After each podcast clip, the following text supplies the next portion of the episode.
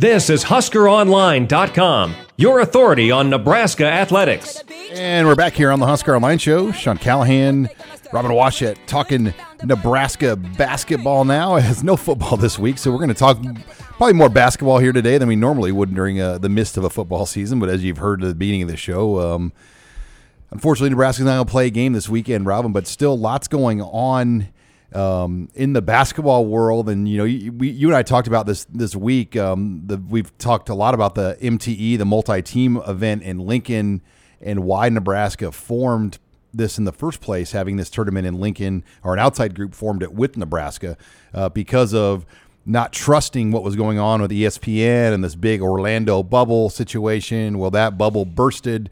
Um, those games are not going to take place. A lot of people scrambling for games. How does that help the MTE here in Lincoln?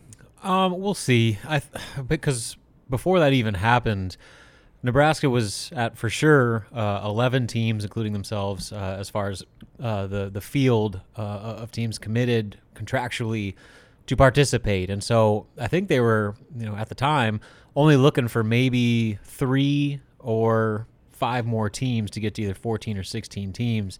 And uh, you know, I know they'd already had conversations out to kind of fill out the rest of that field. Now, with the cancellation of that Orlando bubble, a lot more big name, you know, Power Six schools, like you said, are looking for games, and so uh, there was already a chance. Nebraska or the the event, which was uh, Elevate Hoops, is the the company that's running it. They were looking for adding another Power Six school potentially to that field.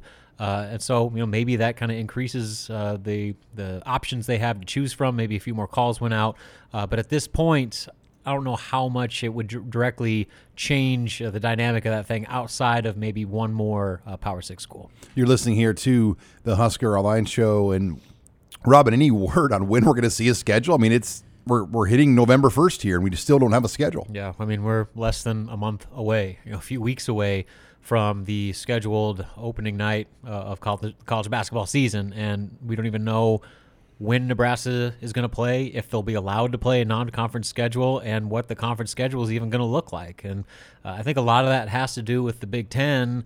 Uh, once again, taking their time uh, and doing their due diligence, trying to create uh, the safest plan of attack for their league schedule, and debating on how much that entails playing schools from other conferences that are doing different things with their COVID testing and stuff like that. So uh, I think there's a lot of layers to it in that regard, and that's probably the biggest reason for the holdup. And then when you look ahead to the league schedule, uh, I think there's still conversations being had about uh, potentially having teams uh, like, say, Iowa comes to Lincoln uh, and spends three days in Lincoln and they play two games. You know, I think that's a real scenario where they're going to try to do back to backs to get as many games played in a short amount of a time in as controlled of an environment as possible. So I think there's just a lot of moving parts that are still to be determined. That is the reason why here we are going into November and we don't even know what the schedule is. And Robin, you mentioned something interest, that was interesting um, a week or so ago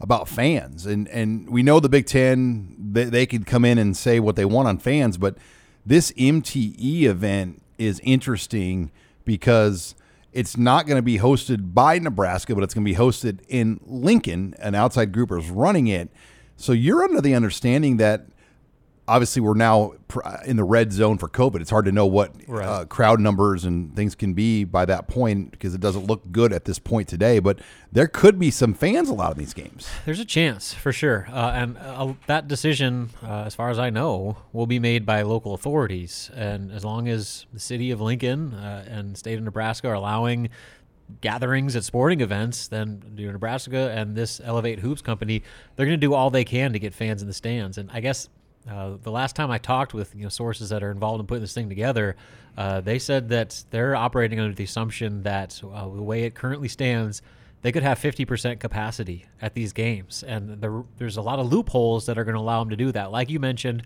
this isn't Nebraska's event. They are just the the host campus. It is an Elevate Hoops event, a third party that has no affiliation with the Big Ten. Uh, so there, they can do their own thing.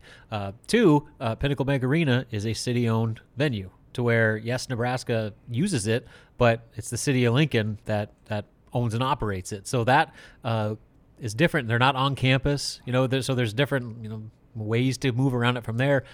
And also, I've heard that if the Big Ten still tries to come into this thing, they'll just say, you know, we're not going to say Nebraska's the host school. We're going to say Oklahoma State is hosting, or whoever it may be, is hosting a multi-team event in Lincoln, Nebraska, just to like get around that Big Ten, Big Ten uh, stranglehold they have on that sort of thing. So, uh, you know, we'll see. Uh, again, a lot of it just has to do with what happens within the community uh, and the, the spread of coronavirus and what uh, the the regulations are going to be in place as far as what you can do. But if they are allowed to do it, they are going to do everything they can to have fans at that tournament. You're listening here to the Husker Online Show, Robin, and let's talk some recruiting now. Um, for Nebraska, you know, we spent a lot of time about Bryce McGowens, and I think I'm in the camp of a lot of Nebraska fans probably listening. They're not going to get their hopes up because we've been down this road before, but things still look very promising with the five star Bryce McGowens. Yeah, I mean, it hasn't slowed down at all. I mean, Nebraska was one of the first schools that just kind of obviously jumped in the equation because his older brother Trey is here. Uh, you know, he's got a good friend Elijah Wood on the roster, and his relationship with Matt Abdelmassih. But that relationship has continued to develop since he put himself back on the market uh, a couple weeks ago. They've been hold, holding. Uh, I think about a, a, Zoom call every three days with him. They just had one on Wednesday night with him, and you know things continue to trend in the right direction. Now, uh, it's I would advise to approach this with cautious optimism. You know, while things are looking good, this is a five star recruit we're talking about, and you know I'll just come out and say it. Some of the schools on his list, uh, they've been known to uh, go the extra mile, so to speak, when it comes to recruiting players. So there's always a chance that things can turn for the worse at the last minute. It's already happened in Nebraska a couple times. You know, again, you're talking about a five star player in college basketball recruiting. Crazy things can happen, but there's a lot of reasons why Bryce McGowens would choose Nebraska, and the fact that they've made it this far along and still appeared to be one of the schools in the driver's seat, if not the school, uh, that that's that's a pretty good spot to be in. And as far as practice goes, I mean, it's they're a regular 20 hour week right now. I mean, Nebraska basketball is full scale, 20 hour a week kind of preseason yeah. practice, right? Yeah, I mean, they're in full like preseason practice mode. So they had uh, 42 days, I believe, uh, for the November 25th first game.